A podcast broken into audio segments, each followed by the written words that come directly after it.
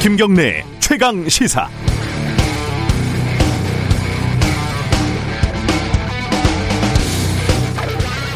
인터넷으로 기사를 보다가 어제 최강 시사 라디오에서 인터뷰한 민주당 홍익표 의원 기사가 눈에 띄었는데 이거 보고 좀 깜짝 놀랐습니다. 꽤 많은 언론이 썼는데 대표적으로 조선일보 제목이 홍익표 라임 사태 현재는 금융사기 권력형 게이트로 갈 수도 그리고 첫 번째 문장이 가장 중요한데 이렇습니다. 홍익표 의원은 라임 옵티머스 펀드 사건에 대해 권력형 게이트로 갈 수도 있다고 했다. 김태년 원내대표의 입장과는 상반되는 이야기다. 아, 제가 직접 인터뷰를 했는데 저는 뭘 들었던 걸까요? 이게 잠깐 제가 졸았나 이런 생각도 들었습니다. 홍익표 의원이 권력형 게이트로 갈 수도 있다 이런 표현을 한 건 맞아요. 그런데 그건 뭐 한 초등학교 고학년 이 정도면 알만한 내용입니다. 이 원론적인 전제에 불과합니다. 잘 들어보면 홍익표 의원의 말은 김태년 원내대표하고 1%도 다를 게 없어요. 지금은 게이트가 아니고 검찰 수사로 밝혀질 것이다. 이런 취지예요. 어, 이건 뭐 조정래 작가 논란처럼 어려운 얘기도 아닙니다. 제가 만약에 이런 말을 했다고 해보죠. 왼발이 물에 빠지기 전에 오른발을 내딛고 다시 오른발이 빠지기 전에 왼발을 내디디면 물리를 걸을 수 있다고 한다. 하지만 그렇게 빠른 속도로 걸을 수 있는 사람은 없다. 제가 이렇게 얘기를 했는데 기사를 이렇게 쓰는 거죠. 김경래가 무리를 걸을 수 있다고 한다. 어, 조금 더 나가면 김경래가 허무맹랑한 거짓말을 한다. 조금 더 나가면 김경래가 예술을 자처하고 신성을 모독한다. 뭐 이런 식으로 흘러가는 겁니다. 라임 옵티머스 사건에 대한 시각을 떠나서 언론이 어떤 말을 전달할 때는 아주 기본적인 맥락, 그건 좀 고려해서 전달을 해야 하지 않나. 적어도 반대로 전달하지는 말아야 하지 않나. 이 기자가 언어 능력이 부족한 건지, 정치 능력이 뛰어난 건지, 그건 잘 모르겠습니다. 10월 16일 금요일 김경래의 최강시사 시작합니다.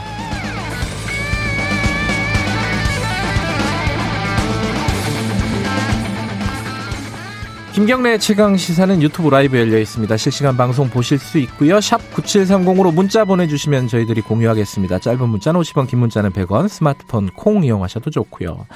이번 주 문자 포, 어, 문자 참여하신 분들 10분 추첨해서 커피 쿠폰 보내드립니다. 이 라디오 청취율 기간이라고 합니다. 전화 받으시면 제 주위엔 전화를 받으시는 사람이 없는데 누가 도대체 받으시는 겁니까? 이거 한번 받으신 분 있으면 문자로 한번 올려줘 보세요. 혹시 전화를 받으시면은 김경래 최강 시사 듣고 있다. 이게 큰 소리로 말씀을 해주시면 되겠습니다.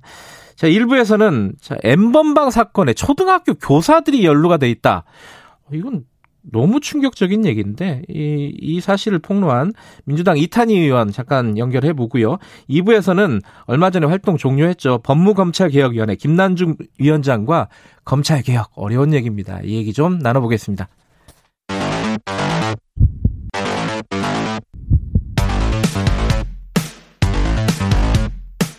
오늘 아침 가장 뜨거운 뉴스 뉴스 unboxing 뉴스 unboxing 민동기 기자 나와 있습니다. 안녕하세요. 안녕하십니까. 그 전화 받아보셨어요? 청취율 전화? 받아본 적이 없습니다. 누가 받는 거지? 도대체? 제 주변에서도 받아본 사람이 없습니다. 표본이 좀 작나? 자, 이게 받아보신 분들 혹시 있으면 문자 한번 보내주세요. 어떤 걸 물어보는지도 구체적으로는 잘 모르겠어요. 저도 한번 경험해보고 싶긴 합니다. 네.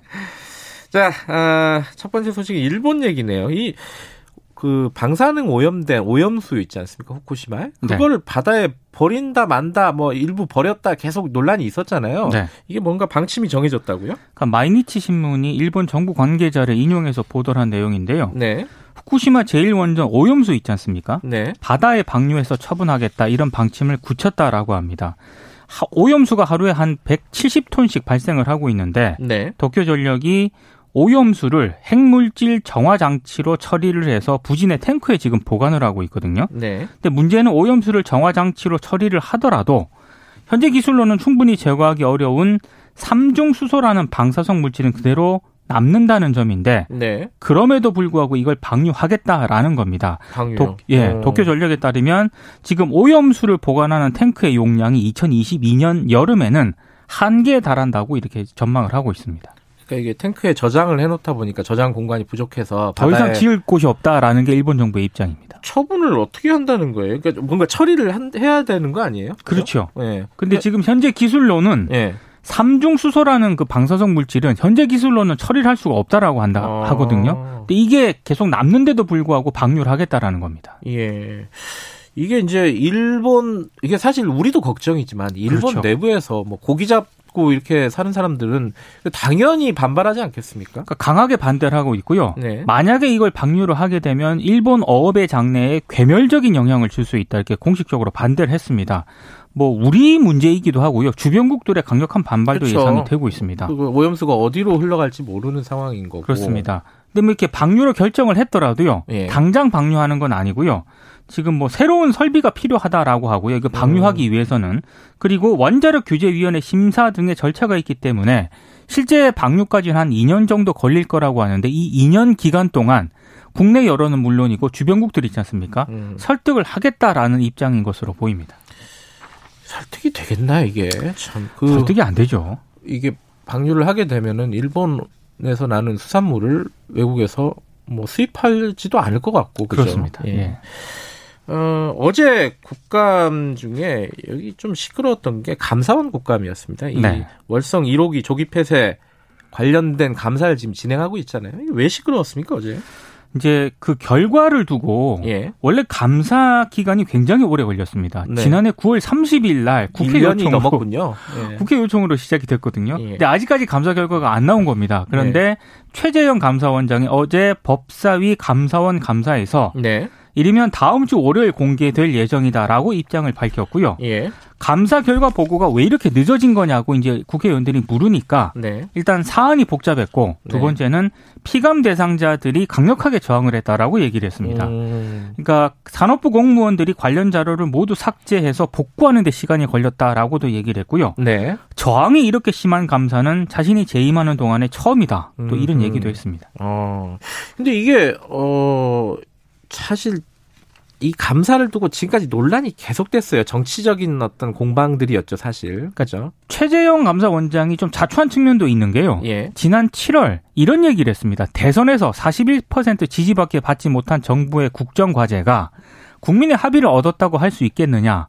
이제 원전 폐기 문제를 두고 이제 이런 얘기를 음, 했거든요. 네. 그러니까 이번 감사에 대한 정치적 중립성 논란이 이것 때문에 불거졌고요.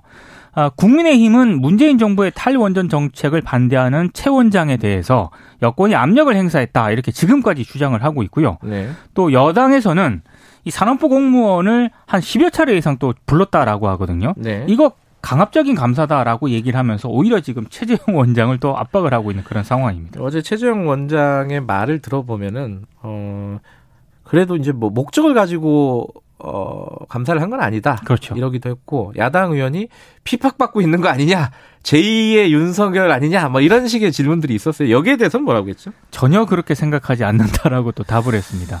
어쨌든, 어쨌든 이제 시끄러워, 한 1년 시끄러웠는데, 이 결과가 이제 다음 주에 나온다는 거 아니에요, 그죠? 이게 나오는데, 예. 만약에 조기 폐쇄가 부당했다라는 결론이 나오면은 문재인 정부 탈원전 정책에 상당한 타격이 예상이 되고요. 타격이 있겠죠. 예. 예. 근데 그렇게 선명하게 결과가 나오겠느냐, 이런 음. 해석도 있습니다. 그러니까 음. 경제성 평가 부분만 문제가 있고, 뭐 조기 폐쇄 결정이 옳다 그르다 이렇게 단정하지는 못할 것이다라는 전망도 있거든요.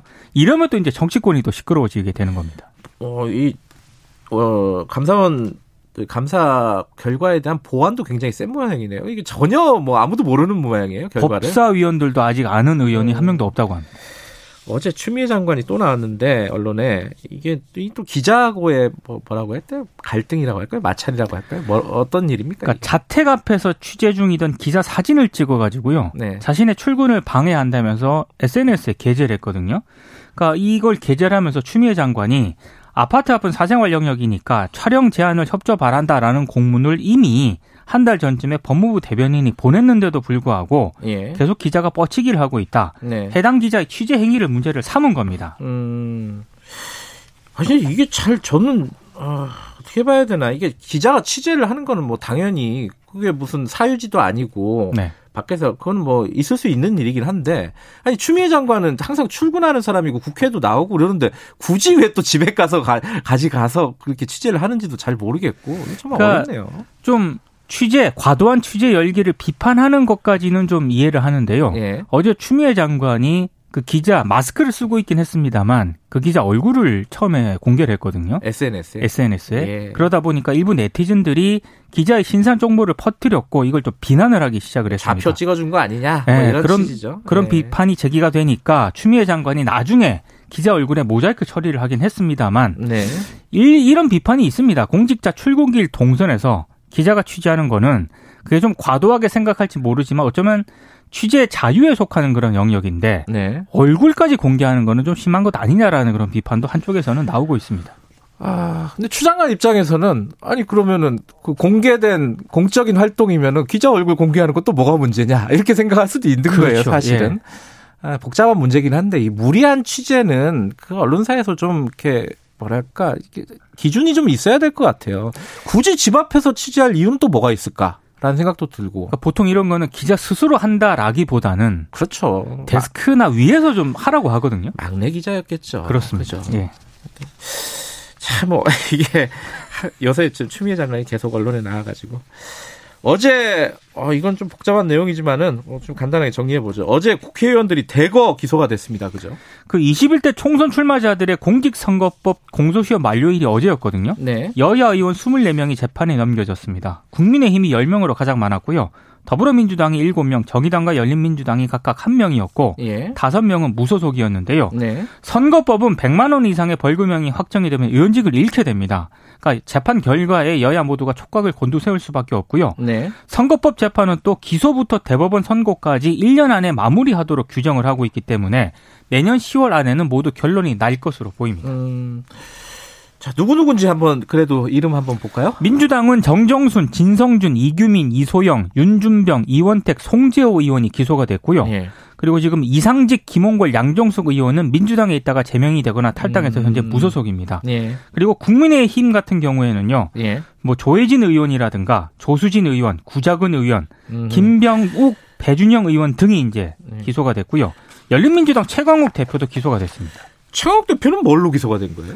허위사실 유포 혐의로 기소가 됐거든요. 음. 그러니까 과거 저 조국 전 법무부 장관 아들의 인턴 활동 확인서를 허위로 작성을 하고도 네. 선거 기간 중에 사실이 아니다 이렇게 얘기를 했는데 이건 이제 발언을 좀 문제 삼았는데요. 네. 이 최강욱 대표 기소 문제를 놓고 윤석열 검찰총장하고 이성윤 서울중앙지검장의 이견이 있었다. 그런데 음. 오늘 조선일보 보도를 보니까 윤 총장이 이걸 밀어붙였다. 이렇게 음. 보도를 하고 있습니다. 그러니까 이게 지금 허위사 사실 유포라 그러면은 인턴 활동 확인서 써놓고 써줘 놓고 어, 허위로 써줘 놓고 아니라고 선거 전에 얘기를 했다. 뭐 그게 이제 검찰의 판단인 거죠. 네, 검찰은 그런데 지금 이거는 재판이 진행 중이죠 지금. 그렇습니다. 자 어, 브리핑 여기까지 듣죠.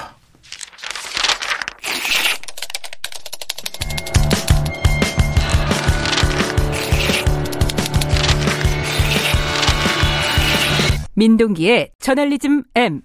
이번 주에 정의선 씨가 현대차 그룹의 회장으로 취임을 했습니다. 공식적으로 그죠? 네. 정몽구 회장은 명예 회장으로 그렇죠. 이제 뒤, 뒤로 좀 물러선 상황이고 어, 요 보도에 좀 문제가 있다. 이렇게 가져오셨는데 어떤 문제가 있는 겁니까? 그러니까 긍정적, 부정적이냐를 기준으로 삼는 거는 네. 의미가 없는 것 같습니다. 네. 긍정 비율이 거의 뭐 99% 정도 되기 때문에 아, 이 보도 자체가 보도 자체가 아. 압도적 비율입니다. 네. 그러니까 오늘은 어, 좀 구분을 제가 좀 해 봤거든요. 예. 첫 번째 문제점은 기사의 사보화.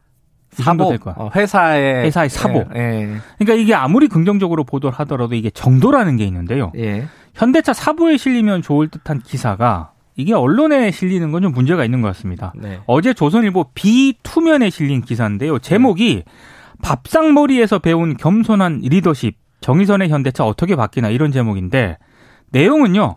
엄격한 가정교육을 받으면서 겸손한 카리스마를 키웠고 음. 매일 오전 5시 가족과 식사하면서 남을 배려하는 마음, 감사하는 마음을 숱하게 들었다. 뭐 이런 내용입니다. 이거 너무 많이 들어가지고 이거 뭐 다 아는 내용인데 그죠? 그런데도 불구하고 조선일보가 또 큼지막하게 기사를 소개했는데요. 예. 특히 기사를 보면은 꽃길이 아니라 험지를 다녔다라는 그런 내용도 있거든요. 정의선 회장이요? 예.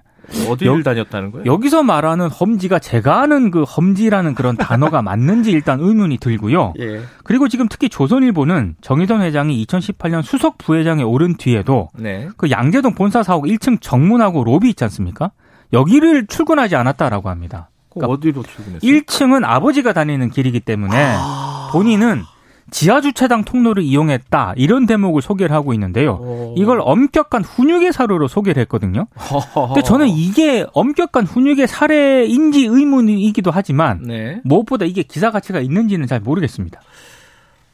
효도를 한다 뭐 이런 뜻인가요? 뭐 뭔지 잘 모르겠네. 어쨌든 사보를 넘어서서 뭐 개인 자서전 정도에 들어갈 만한 내용이다 이렇게 볼 수도 있겠네요. 그 민망한 기사가 비슷한 기사가 또 있는데요. 네. 어제 중앙일보가 인터넷에서 보도한 기사인데 제목이 정의선 회장 된 날 특식은 왕갈비탕, 왕 회장 즐겨 먹던 음식입니다. 기사 내용은 거의 그대로입니다.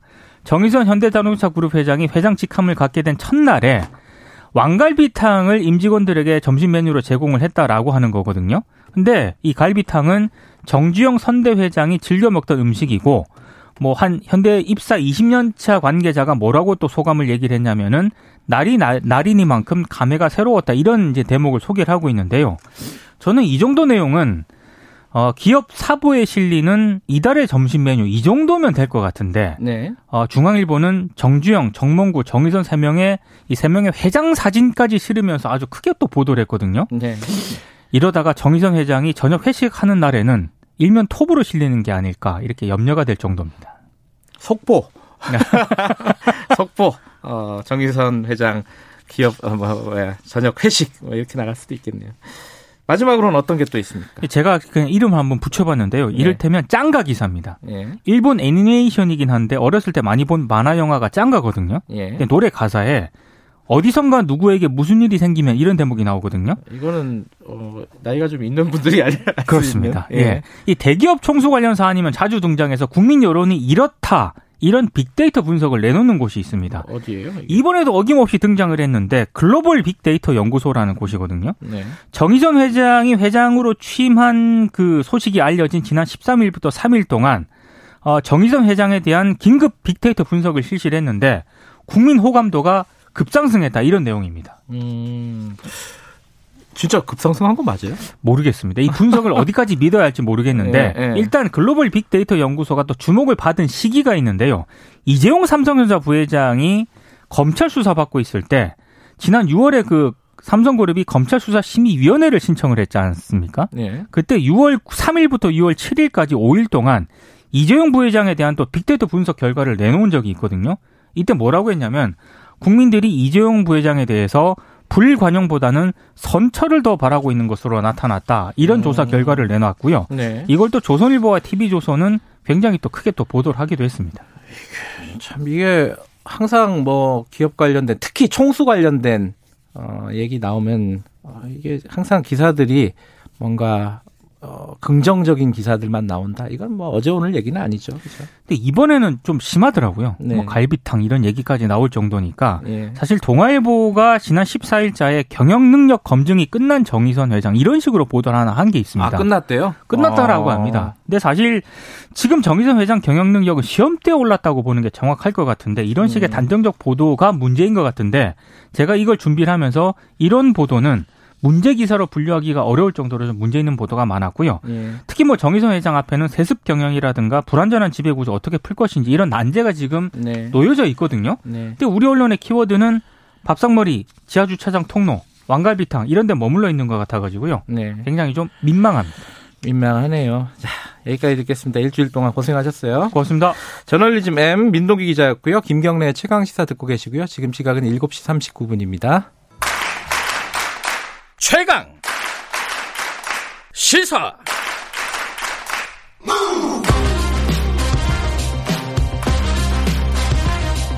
지금 여러분께서는 김경래 기자의 최강 시사를 듣고 계십니다. 예, 어제 국감에서 나왔던 얘기인데 이 텔레그램 엠번방 사건 있지 않습니까? 여기에 어, 현직 교사들이 연루가 돼 있다. 특히 뭐 다른 교사들도 뭐 더 문제겠지만은 초등학교 교사들까지 연루가 돼 있다. 그리고 수사를 받고 있다. 이게 참 도대체 어떻게 된 일인지 그리고 지금 사후 처리는 어떻게 지금 진행되고 있는지 이 사실을 국감에서 공개한 더불어민주당 이탄희 의원 연결하겠습니다. 의원님 안녕하세요. 예, 안녕하세요. 네. 오랜만이시네요. 그죠? 건강 은 괜찮으세요? 예, 계속 좋아지고 있습니다. 예, 그래도 이렇게 그 TV로도 국감에서 활동하시는 거 보니까 반갑더라고요. 고맙습니다.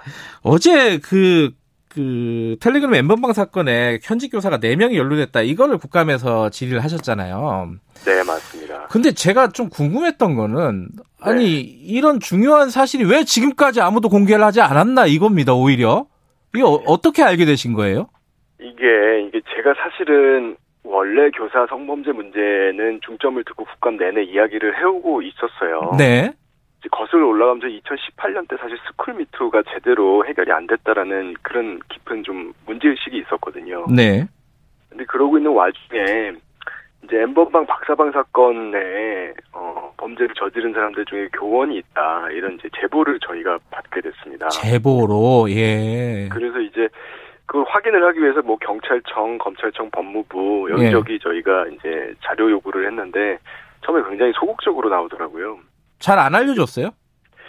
예, 뭐 아무래도 이런 일들이 밝혀지면 사실 기관 입장에서는 좋을 게 없다 이렇게 생각하는 경우들이 사실은 많죠. 음. 근데 이제 저희 보좌관들이 좀 고생을 해서 집요하게 예. 요구를 해서 확인이 된 그런 상황입니다. 아니 이게 어 그냥 일반 범죄도 아니고 이제 성범죄인데 이 성범죄에 연루된 교사가 있다. 그것도 또 아동과 관련된 성범죄였잖아요. 그렇죠. 교사가 있는데 그거를 어, 그 교육부 당국이나 이쪽에서 먼저 공개를 하고 학부모들이나 학생들에게 정보를 공유해야 되는 거 아닌가 상식적으로 생각하면 그런 생각이 드는데. 그래서 어제 국감에서도 사실 그 부분을 제가 중점적으로 이야기를 예. 많이 했어요. 이 예. 부분뿐만이 아니라 예. 서울 그 스쿨 미투 같은 경우에도 서울시 교육청이 이제 정보공개 청구 소송에서 패소하고도 네. 정보를 계속 공개를 안 하고 있는 내용들이 있거든요. 그리고 그래요. 피해자 가해자 분리했는지, 예. 그다음에 가해 교사한테 징계 요구라도 했는지 이런 것들 비공개하고 있어서 일단 정보 공개부터 하자. 네. 이런 부분을 강조하고 있습니다. 일단 4명이라고 했잖아요. 지금까지 나온 네. 게. 어, 그럼 4명은 초등학교 교사가 이 중에 몇 명입니까? 초등학교 교사가 두 명다 예. 담임을 맡았던 사람들이고요. 예. 고등학교 교사도 있고 또 특수학교라고 네. 이제 우리 장애를 가지고 있는 아이들 가르치는 선생님들 음. 네, 그런 선생님도 있습니다 지금. 그, 그 중에 한 명은 기간제 교사고, 세 명은 정규직 교사고. 맞습니다. 근데 이제 그걸 여쭤본 게 뭐 기간제냐 정규제냐 이게 중요한 게 아니라 기간제 교사 같은 경우는 퇴직을 해버렸다면서요, 이미? 예, 아무런 불이익도 받지 않고 예. 수사 개시 통보되기 5일 전에 퇴직을 해버렸어요. 하하. 그래서 저희도 지금 이거 일단 인천시 교육감한테 사실 확인해서 보고해라 이런 예. 상태고요. 예.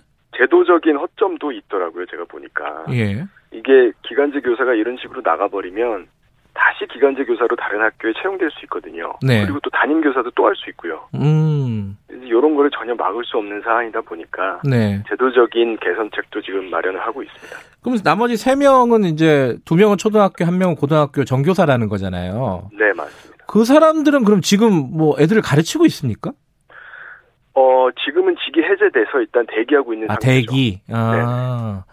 그러면 이 사람들이 지금 어떤 기소가 돼가지고 재판을 받고 있는 겁니까? 상황이 어떤 거예요, 지금? 재판을 아직 시작하지는 않은 것으로 저는 알고 음, 있고요. 뭐 네. 일부는 이제 기간제 교사 같은 경우는 재판을 받고 있다라는 이제 정보도 있는데 한번 확인이 필요하고. 예.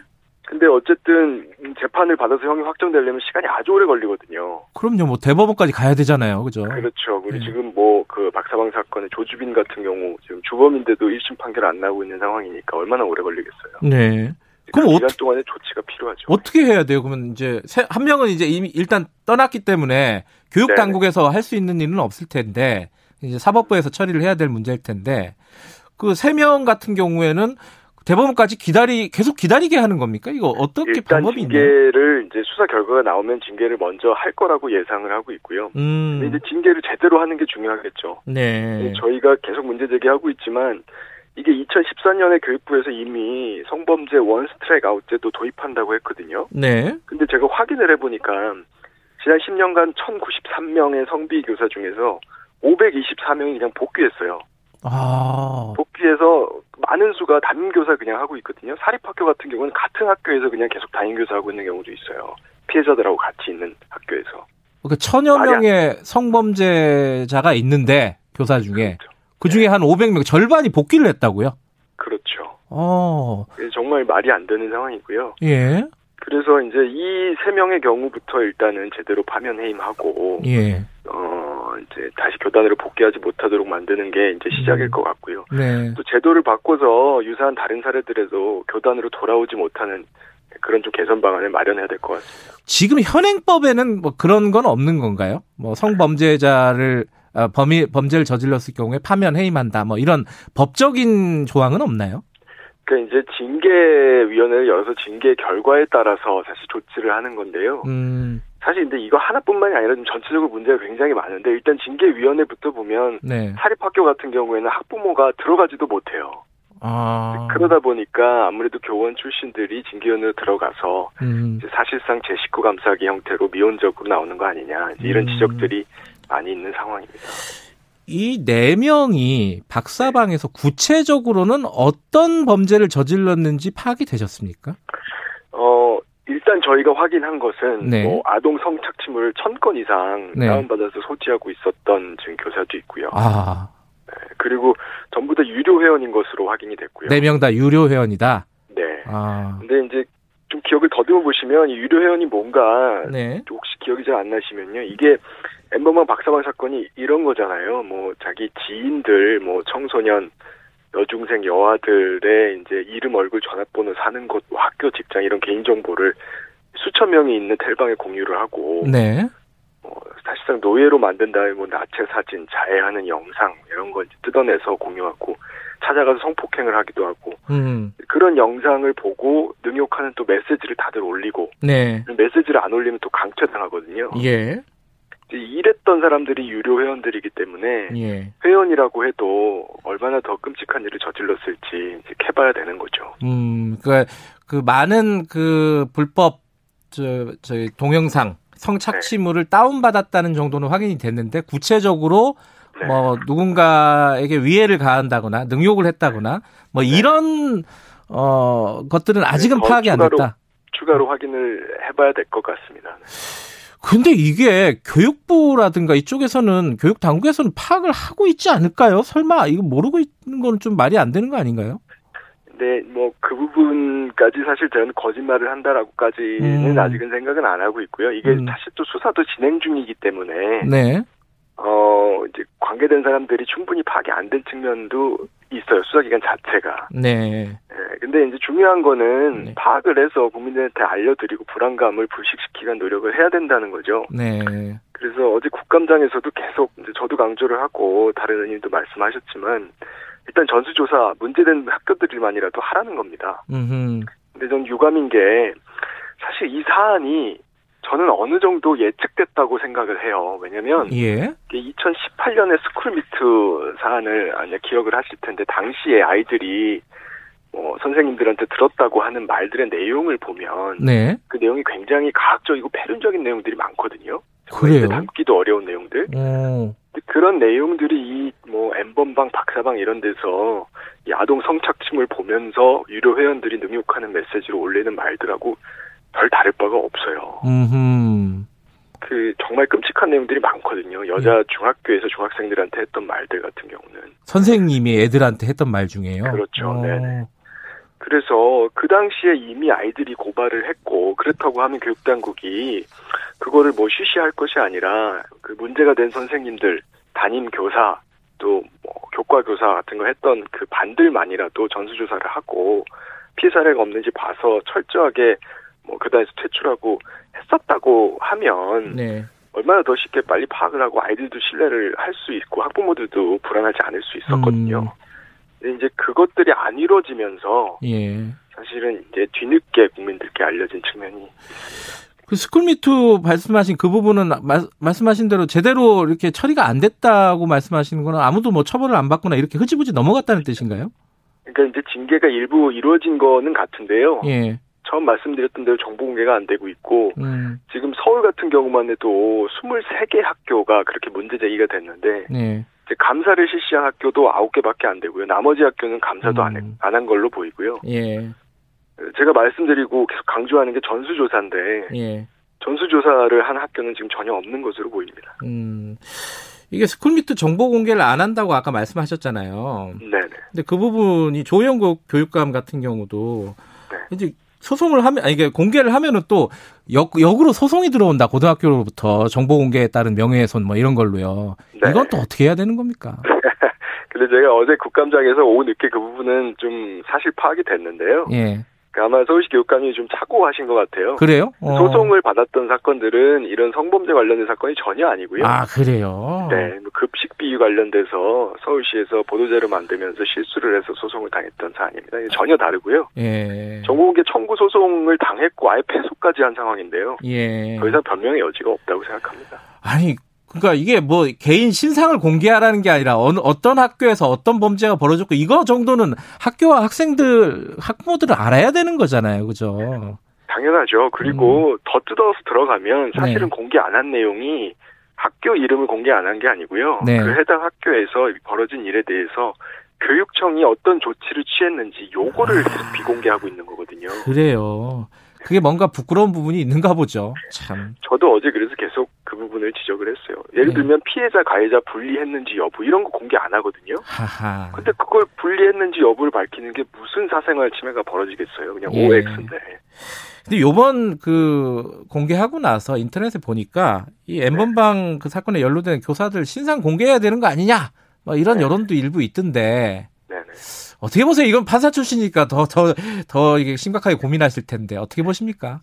뭐, 이제 당연히 예상하시겠지만, 현실적인 뭐 검토는 많이 필요하겠죠. 근데, 뭐 저는 일단 마음은 같이 하고요. 네.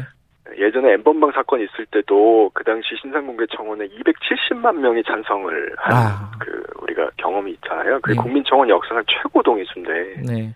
왜 국민들이 이렇게 나서시는가 음. 요걸 우리가 계속 생각해야 된다고 봐요. 음. 이게 뭐냐면 이제 시민들이 스스로 우리 공동체에서 이 사람들 아웃시키겠다. 음. 얼굴 깔아 이러는 거거든요. 네. 왜 그렇게 어, 느끼고 행동하시겠어요? 이게 학교 당국하고 사법 당국에 대해서 더 이상 신뢰를 접으신 거거든요. 네.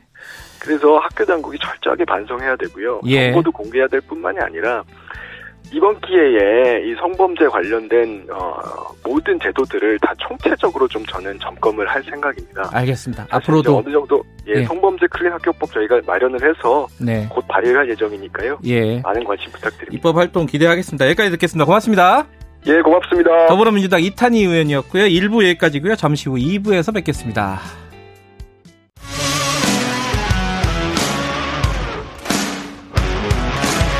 뉴스타파 기자 김경래 최강 시사. 김경래 최강 시사 2부 시작하겠습니다. 어, 검찰 개혁 얘기를 좀 해볼 텐데 뭐 문재인 정부 들어와서 검찰 개혁은 뭐 하나의 화두였죠. 그리고 요즘처럼 사실 검찰 개혁에 대해서 거기에 대한 입장은 좀 다르겠지만 어쨌든 검찰 개혁에 대해서 이렇게 국민적인 관심이 많을 때는 없었을 겁니다.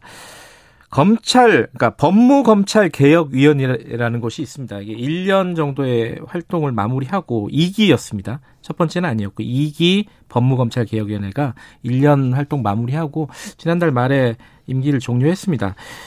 어, 여러 가지 권고안을 내놨어요. 그 중간중간에 어, 약간의 논란도 됐었는데, 이제 예를 들어 뭐 특수부 폐지, 뭐 대검찰청, 대검 정보 수집 능, 어, 중단, 뭐 그리고 검, 검찰총장과 법무부 장관의 권한에 대한 얘기도 좀 있었고요.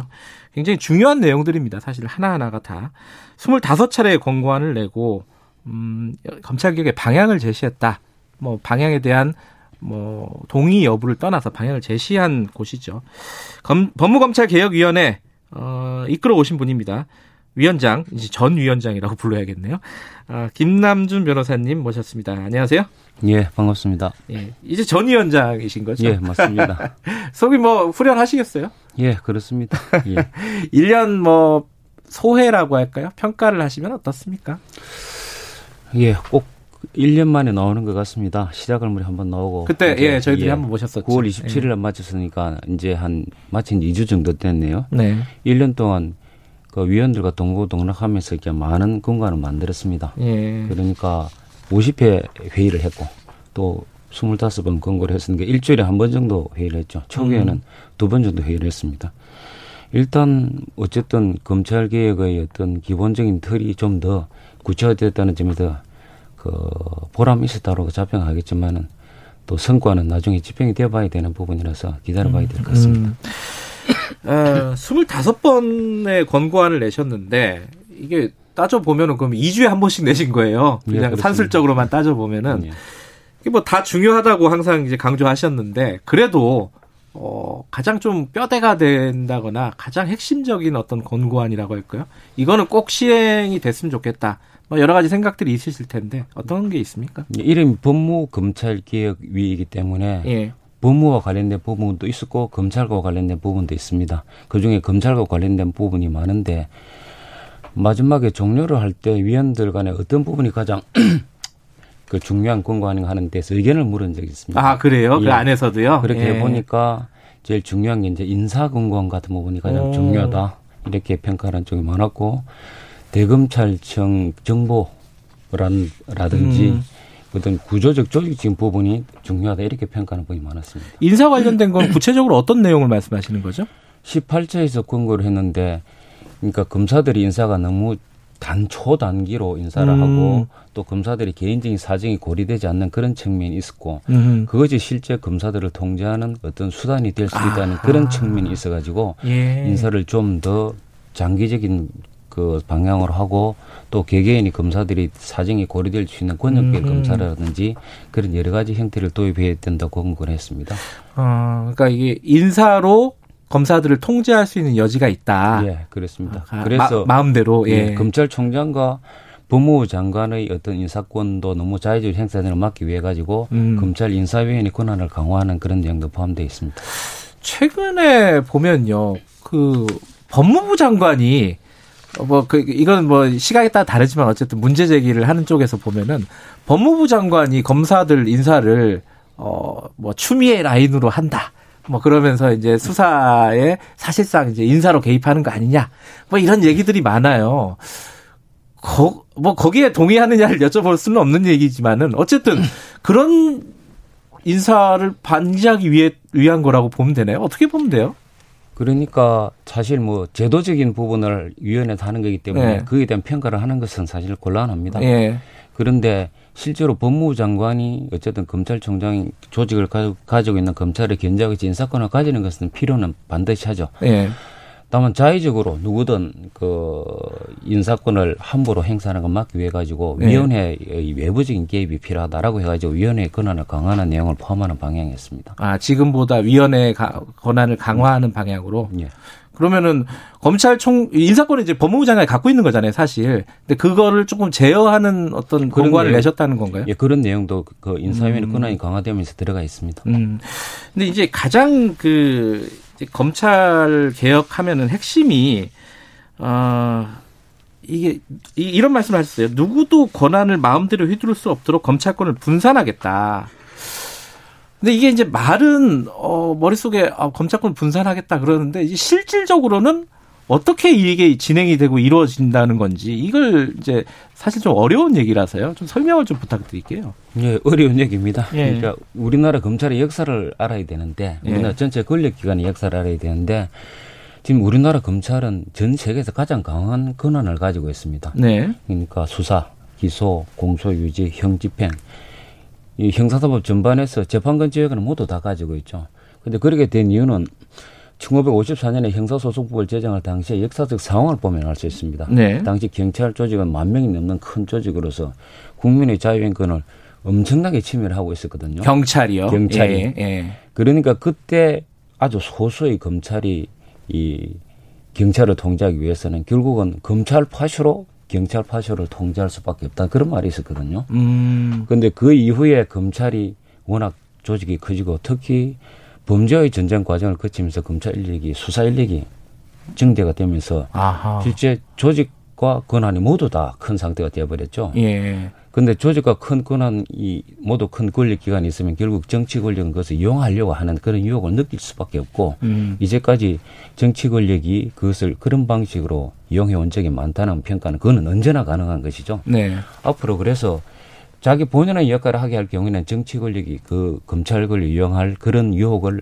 앞으로 떨칠 수 있을 거다. 음. 그래서 검찰 권한이 제대 원래부터 그 수사는 나난 기소, 음. 형사사법 통제 그 역할을 하도록 하는 것이 핵심이다. 그렇게 보는 것입니다. 그러니까 이게 사실은 그 검찰 권력이 비대하다. 그리고 검찰총장 1인에게 과도하게 집중돼 있다. 이런 지적들은 뭐 과거부터 있었던 건데 뭐 거기에 대한 어떤 개혁 권고안으로 죄송합니다. 수사 지휘권을 고검장한테 넘긴다. 이런 음. 권고안이 있었잖아요. 그죠? 예, 그렇습니다.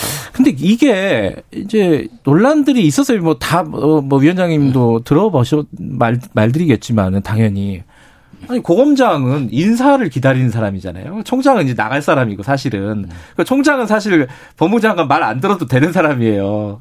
따지고 보면은 근데 고검장들은 꼼짝 못 한다. 고검장들한테 수사 지휘권 주면은 이 검찰이 법무부 장관 휘하에 다 들어가는 거 아니냐? 그러니까 한마디로 말해서 정권의 휘하에 들어가는 거 아니냐? 지금보다 더. 이 문제 제기에 대해서는 어떻게 보세요?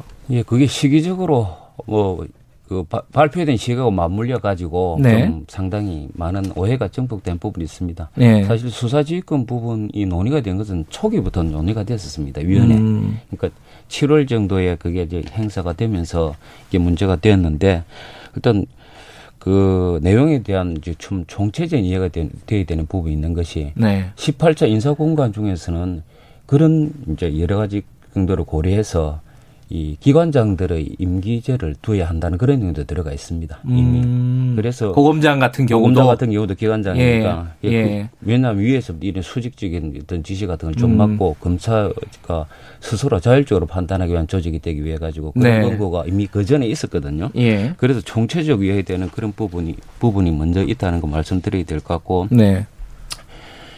그 법무부 장관의 수사지휘권이 역사적으로 보면 두 번 행사되었거든요. 네.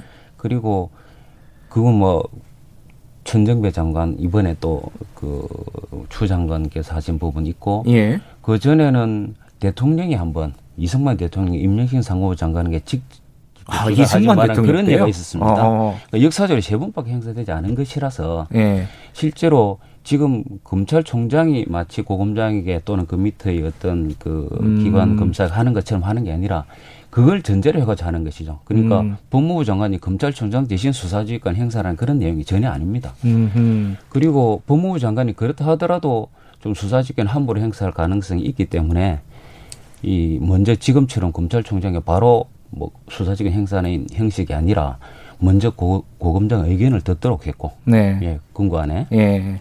그 외에도 어 사실 집권 세력에 대한 어떤 수사를 하지 못하게 하는 것이 정치 권력이 통로가 되는 그런 경우가 많거든요. 법무부 네. 장관이.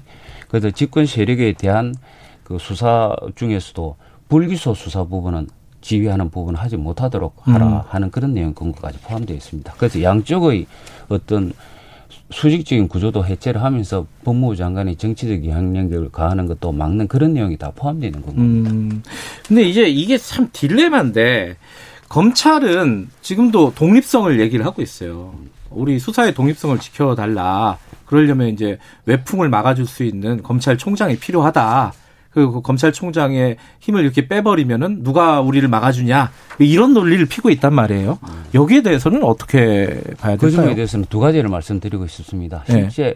검찰의 독립보다는 저는 중립이라는 용어가 정확하다고 봅니다. 독립이 아니라 중립이다. 중립이 더 중요하다고 생각합니다. 어. 왜냐하면 검찰의 독립이라는 그 용어 속에는 검찰이 이 혼자 독자적으로 다 해버린다는 네. 부분이 들어가고 그것이 혹시 자기 전체 조직 전체 이기기 위해서 어떤 관료적 권력을 이기기 위해서 행사되는 그런 부분에 대해서 통제할 수 없던 그런 음. 의미가 있거든요. 네. 중립이라는 것은 결국 민주적 통제를 받는 그런 의미가 사실 음. 있는 것이죠.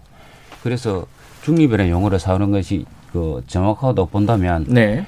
지금 검찰총장에 대해서는 과연 어떻게 되느냐. 역사적으로 볼 때는 검찰권이 분산되었을 때 오히려 제대로 권한을 행사할지 검찰총장 1인에게 되어 있을 경우에는 정치 권력이 검찰총장 1인만 음. 어떻게 영향력 안에 넣어버리면 사실 검찰 조직 전체를 정치적으로 이용하기 더 쉬운 그런 구조가 되어버린 거고. 아, 총장이 너무 집중이 돼 있으니까. 예, 예. 역사적으로 오히려 우리는 그런 검찰총장의 모습을 더 많이 보아온 것 아니겠습니까? 그렇죠. 예.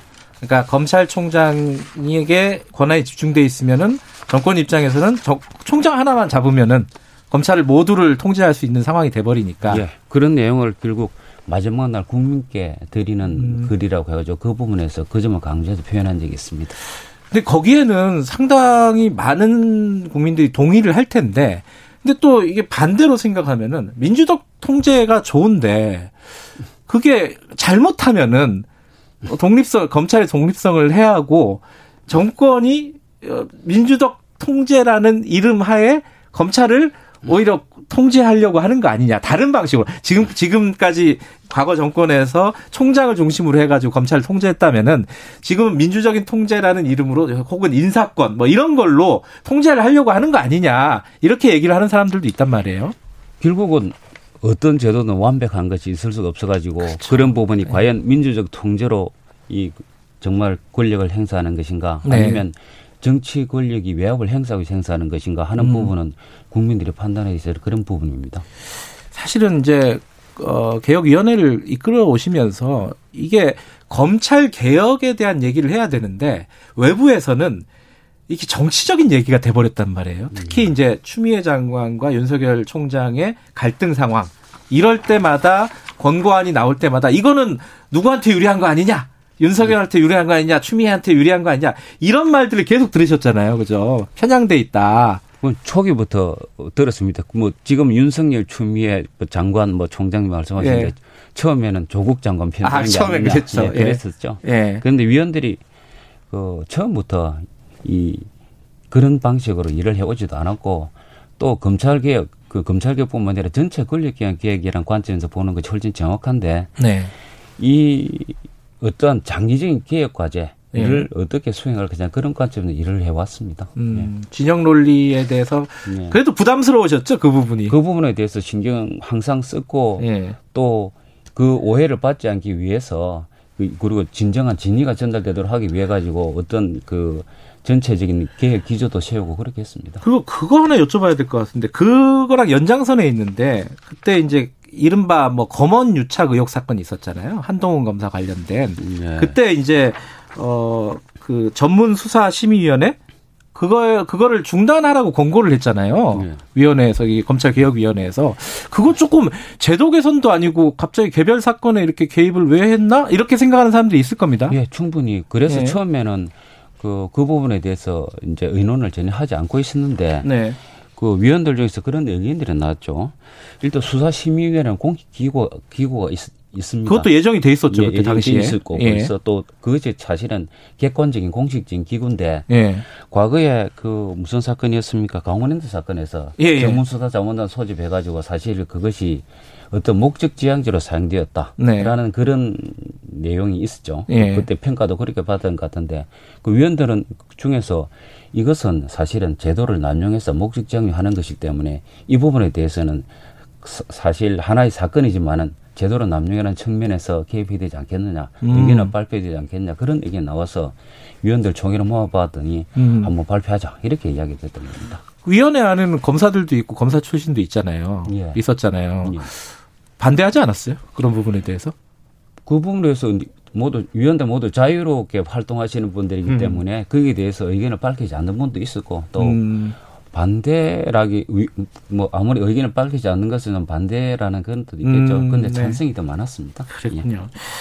예. 어, 지금 이제 어쨌든 어, 권고안을 25개를 내셨는데 이게 이제 시행이 돼야 되는 거잖아요. 권고는 권고잖아요. 그죠? 네, 이거는 뭐 의지가 있고 앞으로 시행이 돼야 되는 문제인데 지금 문재인 정부 4년 차인데 공수처 하나도 통과가 안 되고 있어요, 사실은. 검찰 개혁의 앞으로의 전망이라고 할까요? 이게 조금 회의적으로 보는 사람도 있습니다. 이게 되겠나 과연 검찰이 이렇게 저항을 하고 어 있는데 어떻게 보십니까? 지금 뭐 검찰이 공식적으로 정하고 그런 모습을 보이고 있는 것 같지는 않은 것 같은데 사실 네. 제가 이제 평가를 과거에도 그렇게 했습니다마는 일단 사법농단 수사 그리고 뭐 과거 적배 수사 이거 하면 검찰이 직접 담당을 하면서 예.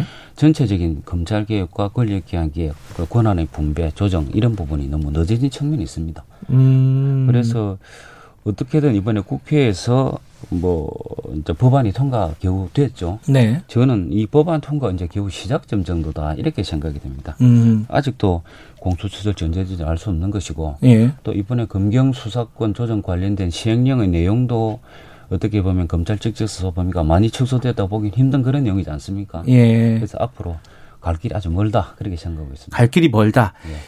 그 다음 단계 가장 중요한 단계는 뭐라고 생각하십니까? 수많은 권고안 중에 지금 당장 이제 시행을 좀 서둘러야 될 부분.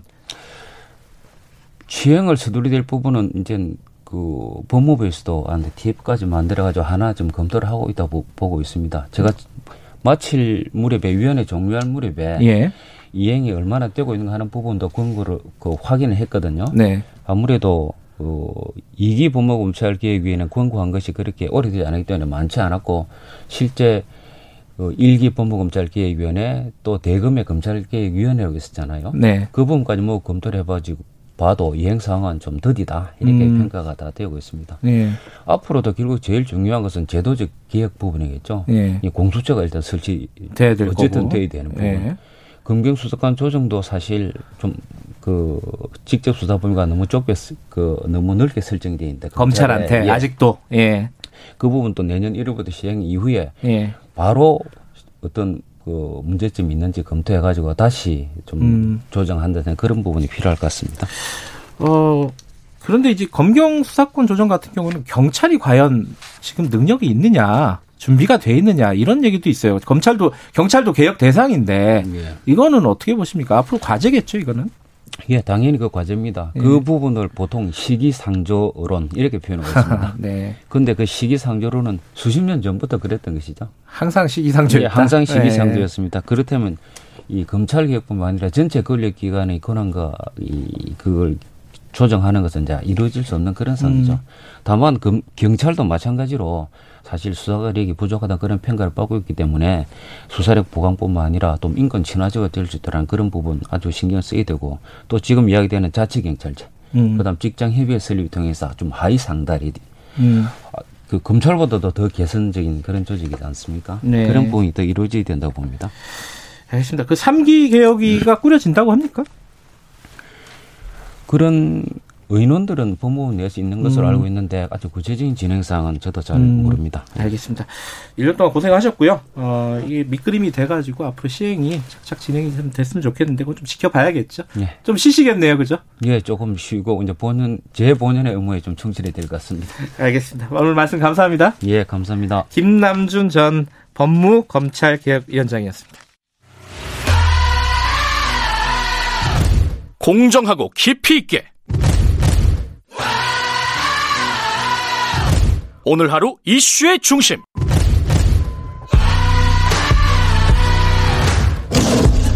김경래 최강 시사.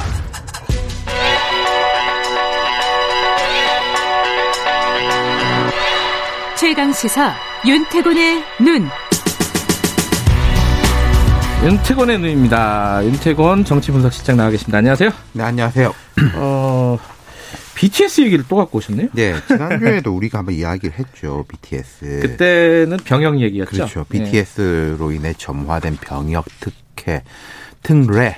예, 특례에 예. 대한 예. 논쟁을 이야기했는데 그 예. 이후에 보면 아마도 뭐 병역 연기를 연장하는 쪽으로 논의가 진행되고 있는 것 같아요. 그 부분은. 음. 그리고 오늘은 조금 또 다른 이야기. 한미 동맹. 아, 이게 BTS 얘기가 아니라 네. 이 얘기를 하고 싶었던 거군요. 동북아의 민족주의 문제. 네. 이 역시 BTS로 촉발된 거죠. BTS가 참 지금 이제 글로벌하게 영향력이 정말로 커요. BTS 아. 때문에 나온 이야기들이 워낙 많아요. 네. 예. 뭐상 받으면서 수상 소감 하나 그렇죠. 이게 좀 설명드릴 텐데 얼마 전에 BTS가 밴플리트 상이라는 걸 받았습니다. 음. 이 상 자체가 6.25 당시에 밴플리트 미 8군 사령관을 기리는 상이에요. 네. 김대중 네. 전 대통령, 뭐 이건희 회장 이런 사람들이 받았는데 그러니까 네. 한미 관계 증진에 기여한 개인이나 단체한테 수여돼요. 네. BTS가 이 상을 받고 올해는 한국 전쟁 70주년으로 우리는 양국이 함께 겪었던 고난의 역사와 많은 남성과 여성의 희생을 영원히 기억해야 한다. 네. 어, 지극히 상식적인. 이게 되게 당연한 말 같은데. 뭐 이게 누가 기분 나쁠 일이 없는 거잖아요. 이게 중국 누리꾼들이 뭐 이런 식의 반응을 했다는 겁니다. 한국 전쟁 당시 중국 군인들의 고귀한 희생을 무시하는 것이다. BTS의 수상 소감은 미국의 침략과 아시아에 대한 간섭을 무시하는 발언이다. 그러니까 한 번, 두 번 꼬아서 받아들인 거예요. 어, 음. 니네가 한미 동맹을 강조했다고? 한미 동맹을 강조하는 것은 우리 중국을 견제하는 거 아니야? 6.25 때 희생? 아니, 우리도 6.25 때 참전했는데? 뭐 이런 식으로 확장에 확장을 거듭해서 그러니까 저, 저, 희들 생각으로 잘 이해가 되지는 않는데 그리고 이제 우리 네. BTS도 그렇고 우리가 뭐 중국한테 지금 6.25의 책임을 묻거나 그러진 않지 않습니까? 그렇죠. 대체적인 그렇죠. 분위기가. 근데 이런 식으로 나오면은, 아니, 그럼 니네가 우리의 적군이었잖아. 우리도 이렇게 확장될 수 있는 거잖아요.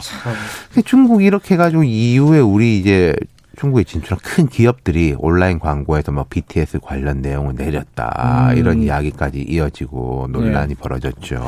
근데 이게 저 우리 정치권에서 좀 시끄럽어요. 그렇죠. 음. 음, 일단 우리 국내 정치권을 보면은 뭐 이래가지고 말이 되냐 우리 자존심 또 우리의 대표 상품이나 다름없는 BTS를 이렇게 하면 우리가 보호해줘야 된다. 뭐 이런 논리가 있는 것이고 또 반면에 민주당 신동근 최고위원은 대중적으로 이름이 알려진 이들의 발언이 민족적 자부심이나 역사적 상처를 건드리면 사회적 문제로 비화하고 있다. 동구가 음. 근현대사는 세계 어느 것보다 식민 지배와 독립투쟁, 이념 갈등으로 점체됐다. 민족적 감수성이 앞서기 십상이니 조용한 외교로 해야 된다.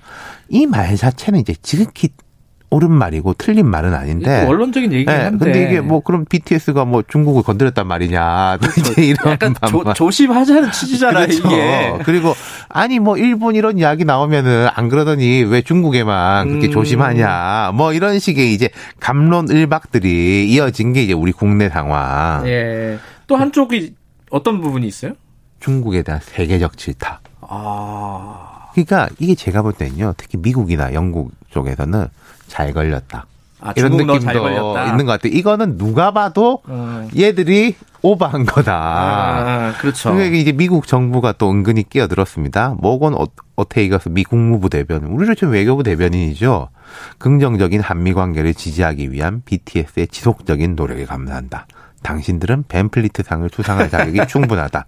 자, 이 부분에 보면 중국에 대한 이야기는 하나도 없는데 뭐 다 들어라. 뭐 고소하다. 약간 이런 뜻이잖아요. 그러니까 국무부 대변인이 이 논평을 해도 되고 안 해도 되는 논평인데 그렇죠. 굳이 한 거잖아요. 네. 그죠? 뭐 BBC나 뉴욕 타임스 같은 언론들도 이런 식으로 이제 논란을 주요하게 음. 보도를 했습니다. 그러면서 이제 아 중국의 저런 민족주의 열풍이 참 우려된다. 전 세계적으로 그렇게 점잖게 이야기를 했죠. 이건 뭐 중국이 자초한 거라고 볼 수도 있지 않습니까? 그렇죠. 그러니까 네. 앞서 말씀드린 대로 BTS가 뭐 한미 동맹 동맹이라는 이야기도 안 썼어요. 음. 뭐 이제 우리가 이제 70년 전에 같이 이 고난의 역사를 겪었다. 네. 많은 남성과 여성들이 희생을 했다. 뭐 그 정도를 이야기했는데 뭐 그거 가지고 이렇게 끼어든 거니까 되로 주고 말로 받은 것이고 중국에서 좀 주춤하는 분위기입니다. 그래요? 외교부에서 되게 음. 톤다운을 하고 이 문제가 확산된 것이 그 황구시보라고 이제 관영 매체. 국제 매체 예. 여기서 이거 보도하면서 촉발됐거든요. 근데 이제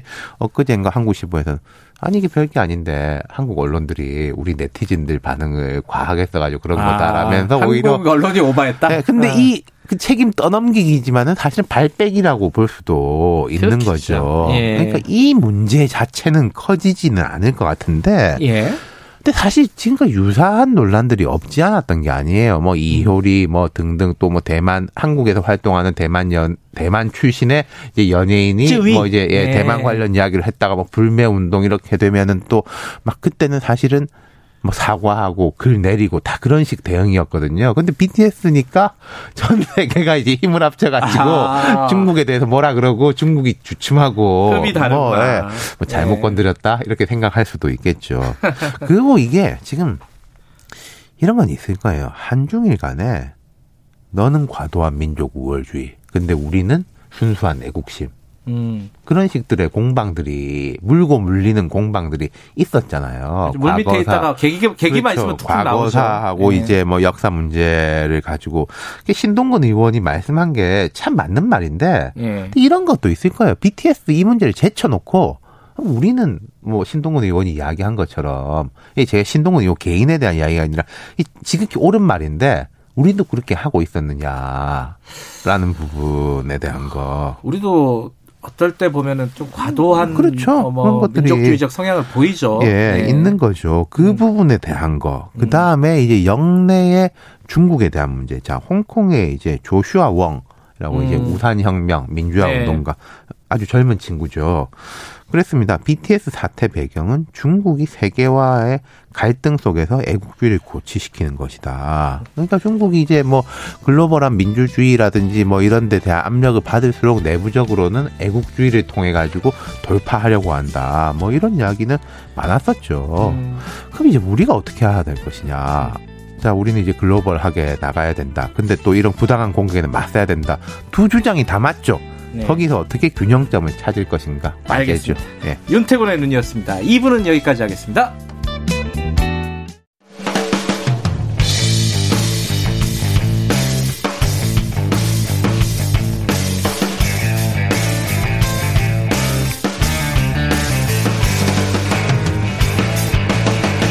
김경래의 최강 시사.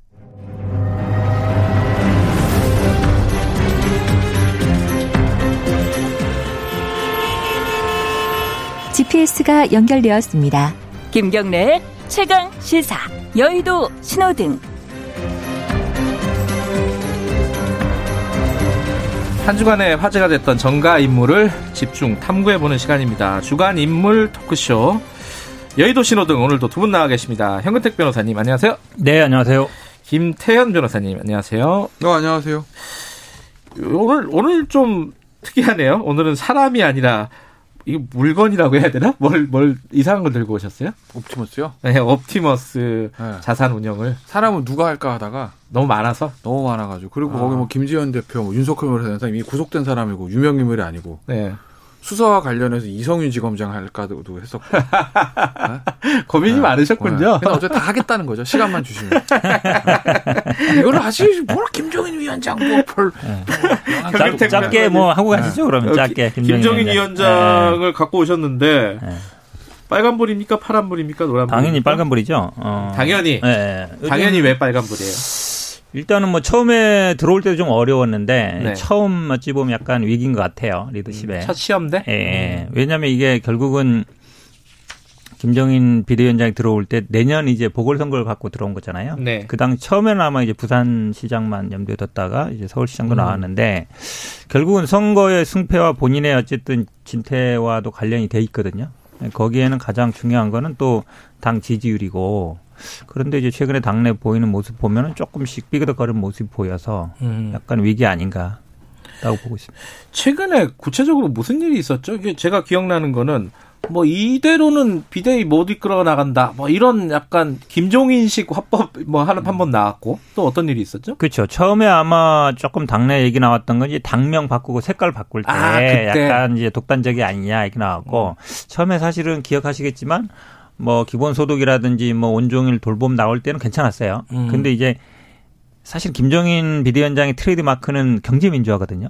근데 이제 경제 3법 얘기 나오면서 약간 이제 주영 원내대표라든지 당내 중진들과 약간 이견이 있는 거 아니냐 이게 나오다가 최근에 또 이제 뭐 국회 이제 국정감사 하다 보니까 상임위원장을 이제 18대 0으로 한 게 이제 비대 김정인 비대위원장 선택이다 이러면서 이제 중진들은 어찌 보면 좀 상임위원장도 하고 국감에서 좀 이렇게 조금 뭐라 그럴까요? 증인도 좀 소환하고 조금 뭔가 이제 폼도 음. 잡고 음. 해야 되는데 그게 전혀 안 되고 있잖아요. 그러니까 원외 비대위원장이다 보니까 이 국회의 이 국감이라든지 이런 상황에서 거의 별로 역할이 없는 거 아니냐. 이게 어찌 음. 보면 약간 기시감이 있죠. 예전에 황교안 대표 나경원 원내대표 할 때 그때도 보면 약간 있었거든요. 황교안 음. 대표는 약간 자꾸 밖으로 나가려 그러고 나경원 원내대표는 원내에서 뭔가 해야 된다 이런 음. 입장이고 이런 모습이 저는 결국은 원내 지도부와 아, 원외인 아, 비대위원장의 어떤 그런 약간 언매치한 상황이 결국은 지지율도 별로 오르지도 않고 결국 은 지지율이 오르지 않으면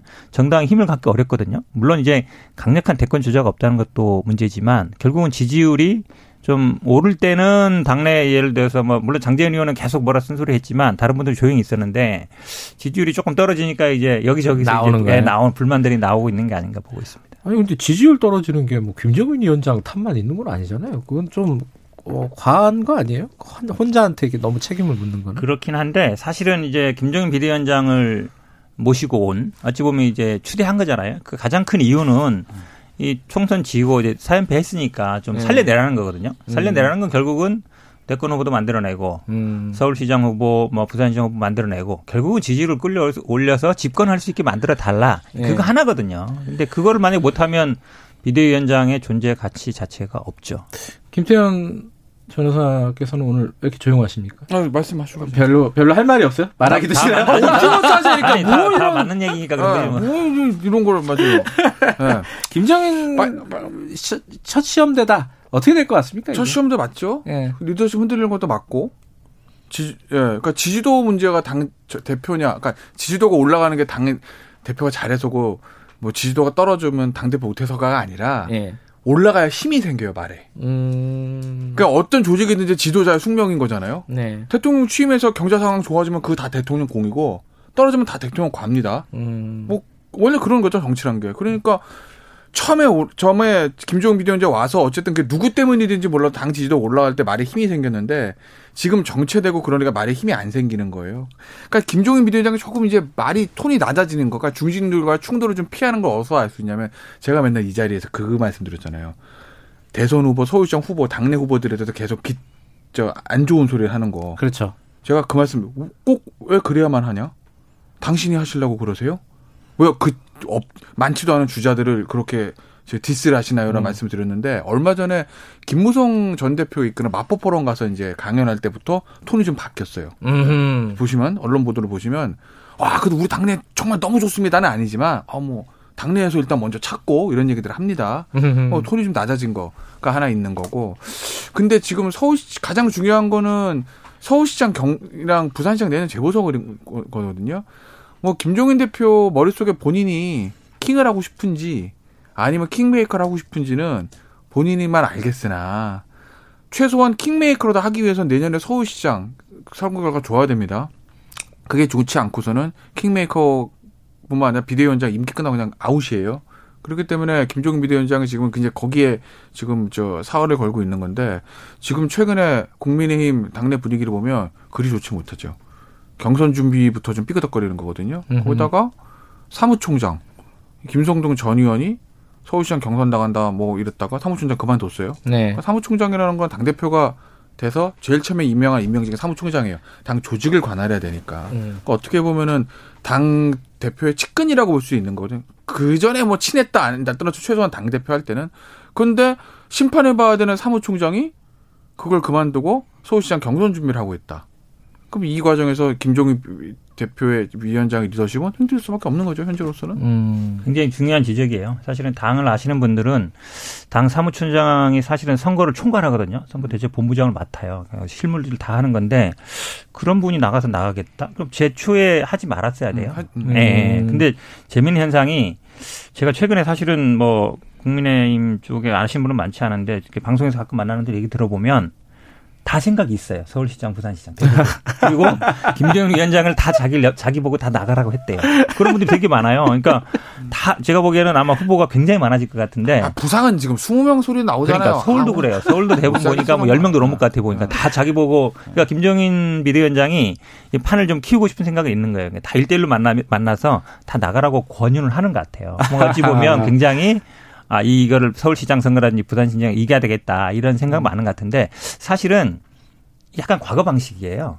왜냐면 예전에는 이게 낙점해가지고 너 나가 이러면 이제 되잖아요. 후보가 되는데 지금 그게 아니거든요. 지금 뭐 미스트롯 방식 여론 나오는 거 보면 결국 국민들이 아니면 서울 시민들이나 부산 시민들이 아, 이 사람을 우리가 시장으로 좀 해야 되겠다. 이전 어떤 여론이 모여야 되거든요. 그런 거 음. 없이 그냥 당대표라는 분이 그냥 어, 너 한번 나가면 좋겠다.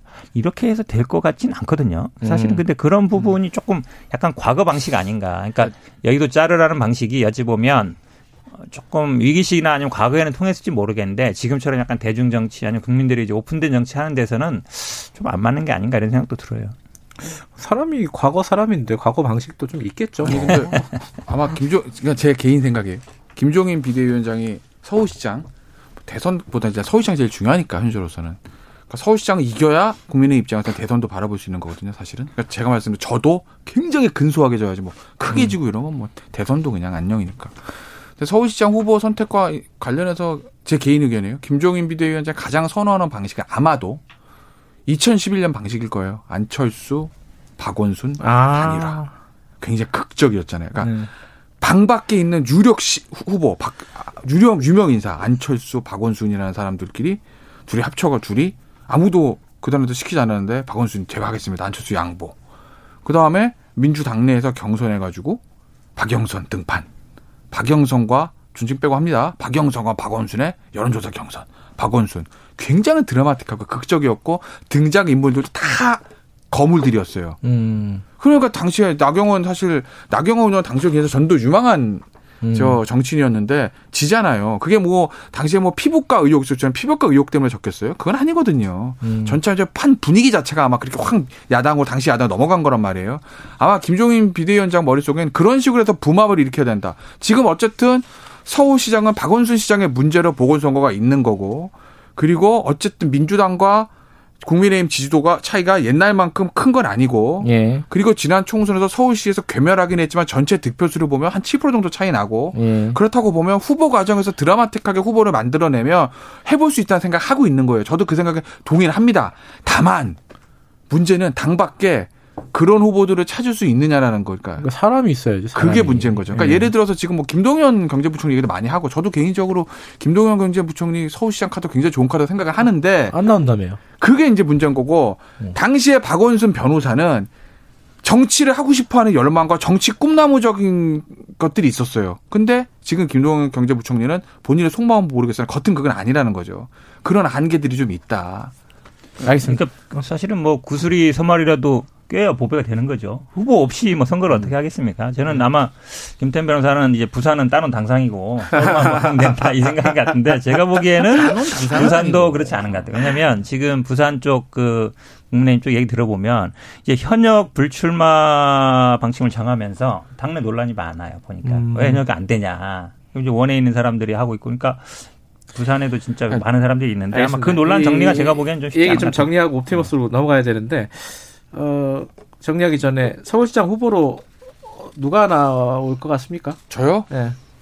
국민의힘 쪽에서. 지금은 경선하는 수밖에 없어요. 그래서 부마, 왜냐면, 그러니까 2011년도 좀 차이, 2011년에 민주당에는 이해찬, 한명숙이나 강한 힘을 가진 대표들이 있었잖아요.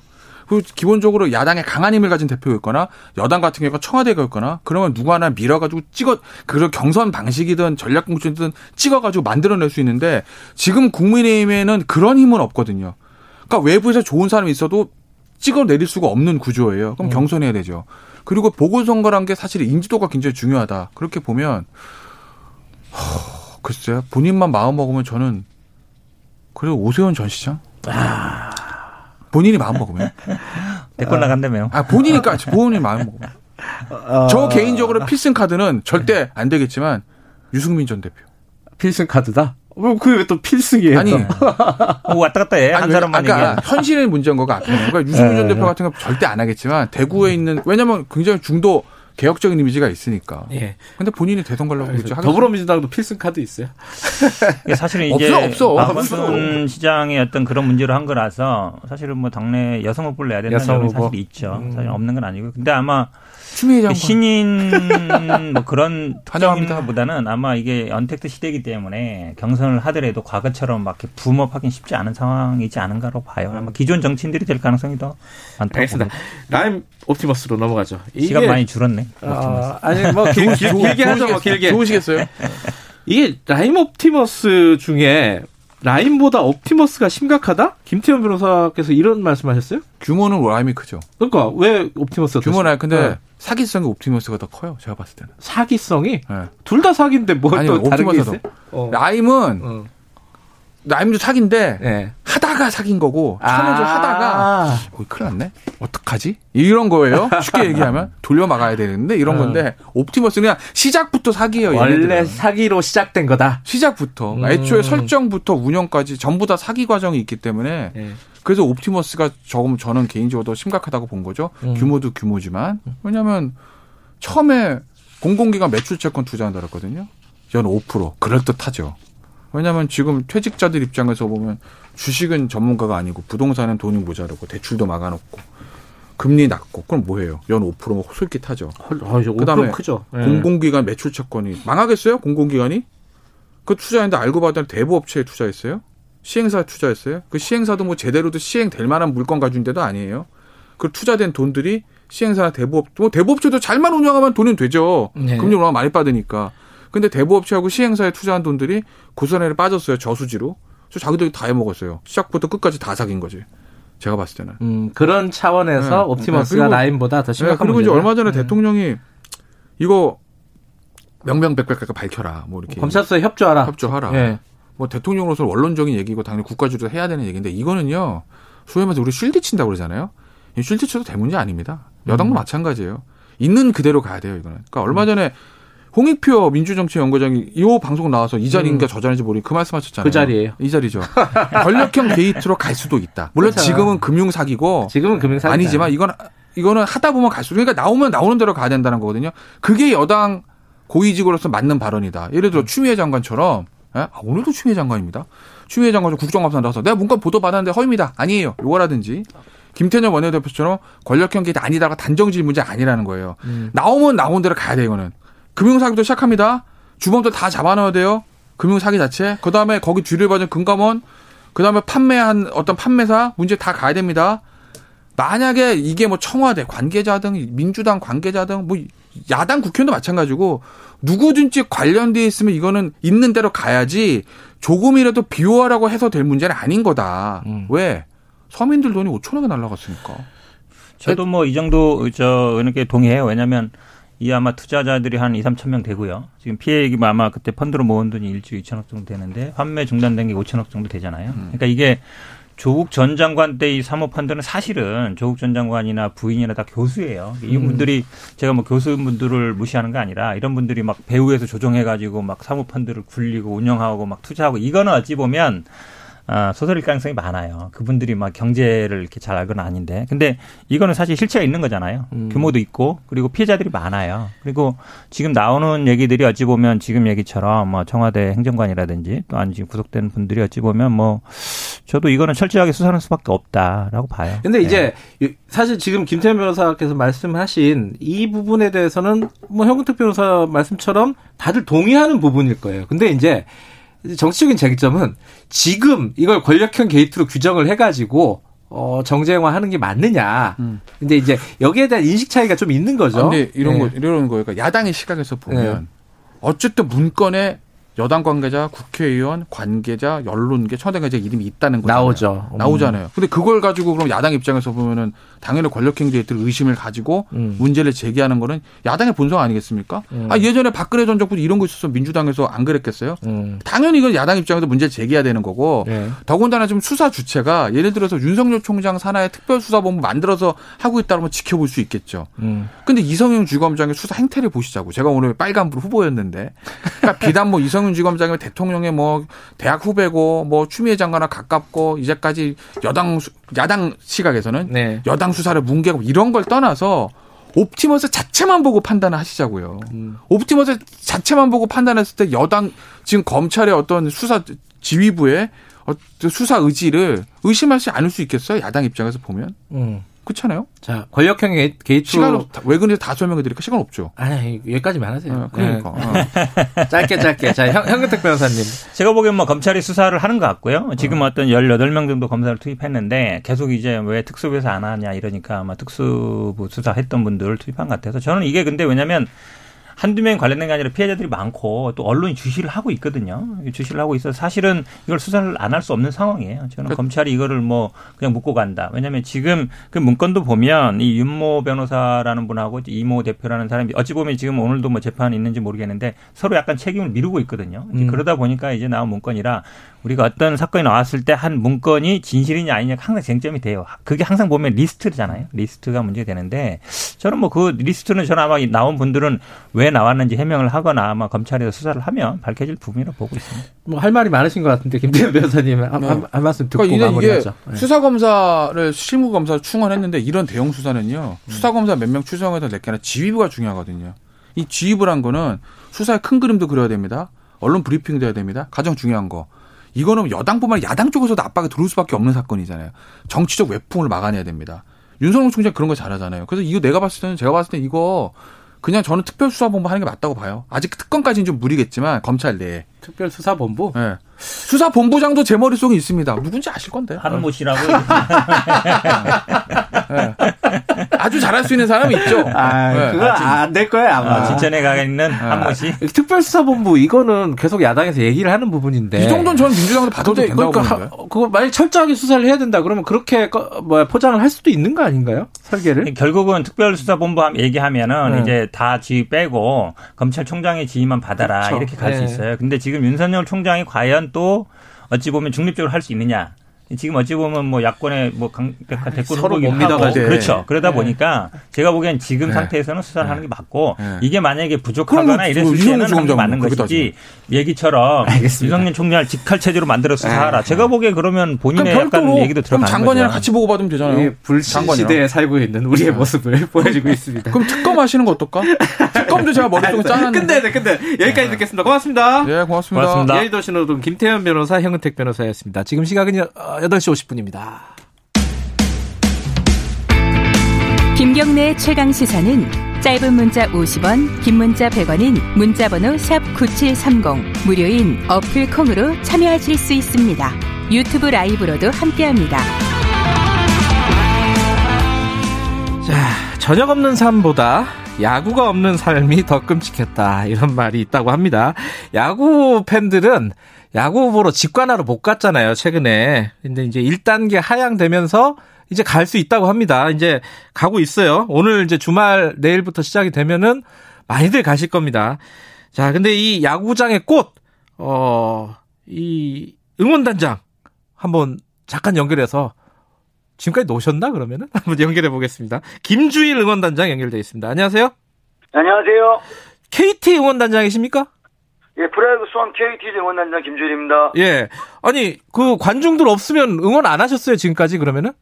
아니, KT 위즈는 그 언택트 응원, 랜선 응원을 계속 하고 있었습니다. 아, 이, 뭐야, 화면 앞에서 그럼 응원하신 거예요? 그렇죠. 텅 빈 야구장에서 이제 앞에 저희 야구장 앞에 ribbon board라고 띠 전광판이 있거든요. 예. 그래서 나오는 관중분들을 보면서 이제 약간 인터넷 BJ처럼 응원하고 있습니다. 그거 아, 그거 어색하지 않으세요? 이게 항상 수만 관중들을 앞에 두고 이렇게 응원을 이끌어 가셨던 분일 텐데 어떠셨어요? 제일 무서운 게 그 어색함이 예. 익숙함이 돼버리는 게 너무 무섭더라고요. 익숙해지셨어요 이제? 익숙해지는데 슬프죠. 음 슬프다. 그런데 지금 1단계 되면서 어, 언제부터 관중들 들어오기 시작했죠? 화요일부터 관중분들이 일단 20% 입장 시작했습니다. 아, 20%면은 드문드문 앉아 있겠네요. 그죠? 보기에. 저희가 야구장에 이제 테이핑 마킹 해놔가지고. 예. 같이 일행이 오더라도 2m씩 거리를 두고 띄엄띄엄 앉아야 됩니다. 아이고. 그 응원할 맛이 납니까? 그렇게 하면은? 근데 지금은 그조차도 감사해야 되는 현실이기 때문에. 예. 응원할 맛 그런 걸 따지는 게 아니라 관중분들 입장하시는 자체를 너무 감사해야 되는 처지라서. 그러면 그렇게 띄엄띄엄 앉은 관중들 앞에 예전에 이렇게 단상 만들어 놓고 그렇게 똑같이 응원을 하시는 거예요? 좀 달, 달라진 건 없습니까? 달라진 거는 이제 치어리더 분들이 다, 다 관중 전체 마스크 쓰고 있잖아요. 예. 치어리더 분들은 응원 단장이 있고 KTUG는 이제 다른 분들랑 차별화두기 위해서 제가 또 응원 단장의 관중들의 목소리를 이끌어내는 스타일인데 예. 그 직업인데 지금 질병관리본부나 모든 이제 정책이 서로 간 대화를 약간 금지시키지 않습니까? 마스크 비말 때문에. 예. 저는 스카이박스로 이동을 해가지고 위, 위쪽에서 관중을 내려다보면서 아. 예전에는 이제 응원의 목소리 열정을 내뿜는 게 제 직업이었는데 요즘에는 응원의 열정보다 목소리보다 질서 유지의 응원을 음. 이끌어내는 게 제 역할이 돼가지고 아. 어색한 게 없지 않아 있죠. 아, 그러니까 앞에 계신 게 아니라 뒤쪽에 스카이박스에서 네. 응원을 지도하고 계시군요. 지휘하고 계시군요. 이제 바라보면서 예. 약간 좀 질서 유지 통제의 개념도 있기 때문에. 음, 그럼 막 소리 지르고 사람도 적지만은 뭐 이런 것도 못 하는 거예요? 관중도? 제, 그래서 제가 맨날 마이크 제일 많이 하는 얘기가 응원단장의 목소리 이끄는 직업인데 네. 그런 응원단장인 제가 말씀드린다고 목소리의 열정을 응원의 동작 음. 그 응원가가 나오잖아요. 네. 그 응원가는 스피커에서 나오니까 응원가를 감상하시면서 응원 동작을 따라하시라고 말도 안 되는 다, 그 문장인데 그거를 계속 강조하고 있습니다. 따라 해요? 그러면 잘? 어, 근데 KTUG 팬분들은 네. 진짜 질서의식이 너무 좋으셔가지고, 막 언론에서도 음. KTUG 팬들의 질서의식을 약간 칭찬하셨거든요. 네. 너무 좋게 다 통제에 따라오시고, 아직까지 큰 문제 없이 예. 질서있게 야구 관람하고 계세요. 코로나 시대 응원이라는 것도 참 특이하네요. 그런데 지금 프로야구 10개 구단 응원단장 중에 최고령이라고 하십니다. 그죠? 원로 응원단장이신데, 아니, 어떻게 이렇게 비결이 있습니까? 이게 오랫동안 응원단장 하시는 게? 일단 첫 번째는 제 직업을 너무 사랑하고 예. 대학교 대회하는 너무 사랑하고 그다음에 응원이라는 직업에 대해서 사람 많은 분들이 예전에는 잘 모르셨거든요. 네. 그래서 저는 이거를 뭐 전문화시키고 싶었고 그다음에 관중분들에 대해서 음. 그분들을 이제 연구하고 일단은 제 일에 대한 열정 네. 그다음에 체력 관리 같은 경우는 응원단장분들이 거의 다 이제 체리 출신이 많거든요. 네. 맨날 운동도 계속 같이 하고 하니까 또 매일마다 응원하면서 뛰는 자체가 운동이기도 하고 체력적으로도 뭐 괜찮고 하니까 뭐 구단에서도 괜찮게 봐주시고 그래도 오래 한 것 같습니다. 그 응원단장들 사이에 어, 저 형은 환갑까지 할 것 같다 이런 말이 떠돈다는데 이거 좀 부담스럽지 않으십니까? 어, 그러니까 제가 잘해야지만 후배 응원단장들이 또 그거에 대해서 더 오래 할 수도 있으니까 왜냐면은 응원단장들이 나이를 먹을수록 너는 몇 살인데 아직까지 응원단장 하냐고 그런 소리 나올 수 있잖아요. 네. 근데 이제 제가 최고령으로 버티고 있으면 밑에 애들은 아, 주일형도 하고 있는데 뭔 상관이냐고. 그런 말 할 수 있으니까 제가 책임감을 가지고, 뭐, 실력으로나 뭐 약간 좀, 음. 사회적으로나 모범이 되어야겠죠. 주일 매직이 별명이라고 들었어요? 주일 매직이 무슨 뜻이에요? KT 위제, 이제 위지가, 예. 위저드나 그런 약자, 뭐 마법사의 그런 음. 뜻이거든요. 약자라서, 제가 2015년도 창단 때 와가지고 열심히 응원을 하고 응원가도 많이 만들고 응원을 좀 열심히 하고 좋게 해주니까 관중분들께서 네. 어, 갑자기 신생팀의 응원 마법 같은 거를 했던 그런 좋은 뜻으로 만들어주신 인터넷상의 별명이에요. 예. 아, 목이 근데 쉬, 쉬셨어요. 그죠? 이 목이 이제 쉰 게, 이 맨날 육성으로 지르다 보니까, 음. 이게 약간 인이 배겨가지고, 예. 이 목소리로 이제 뭐 고음도 나오고 더 이상 쉬지도 않고. 아, 이대로예요, 그냥? 예, 목에 뭐 가수 분들까지 목이 굳은 살도겠다는 그런 비슷한 스타일. 알겠습니다. 제가 두 가지 주문을 하겠습니다. 하나는 KT 예. 응원 한 10초, 20초 짧게 하나 하시죠. KT 위즈는 KT 위즈 뭐 막내 구단으로서 예. 많이 부족한다 하지만 여러분들에게 임팩트 있게 열정으로 다가가겠습니다. KT 많이 사랑해 주십시오. 예, 또 하나 김경래 최강 시사 화이팅 한번 외쳐주세요. 김현의 최강 시사 화이팅! 아이고 목소리가 진짜 좋으십니다. 여기까지 듣겠습니다. 오늘 어, 주말 응원 잘 진행되길 바라겠습니다. 고맙습니다.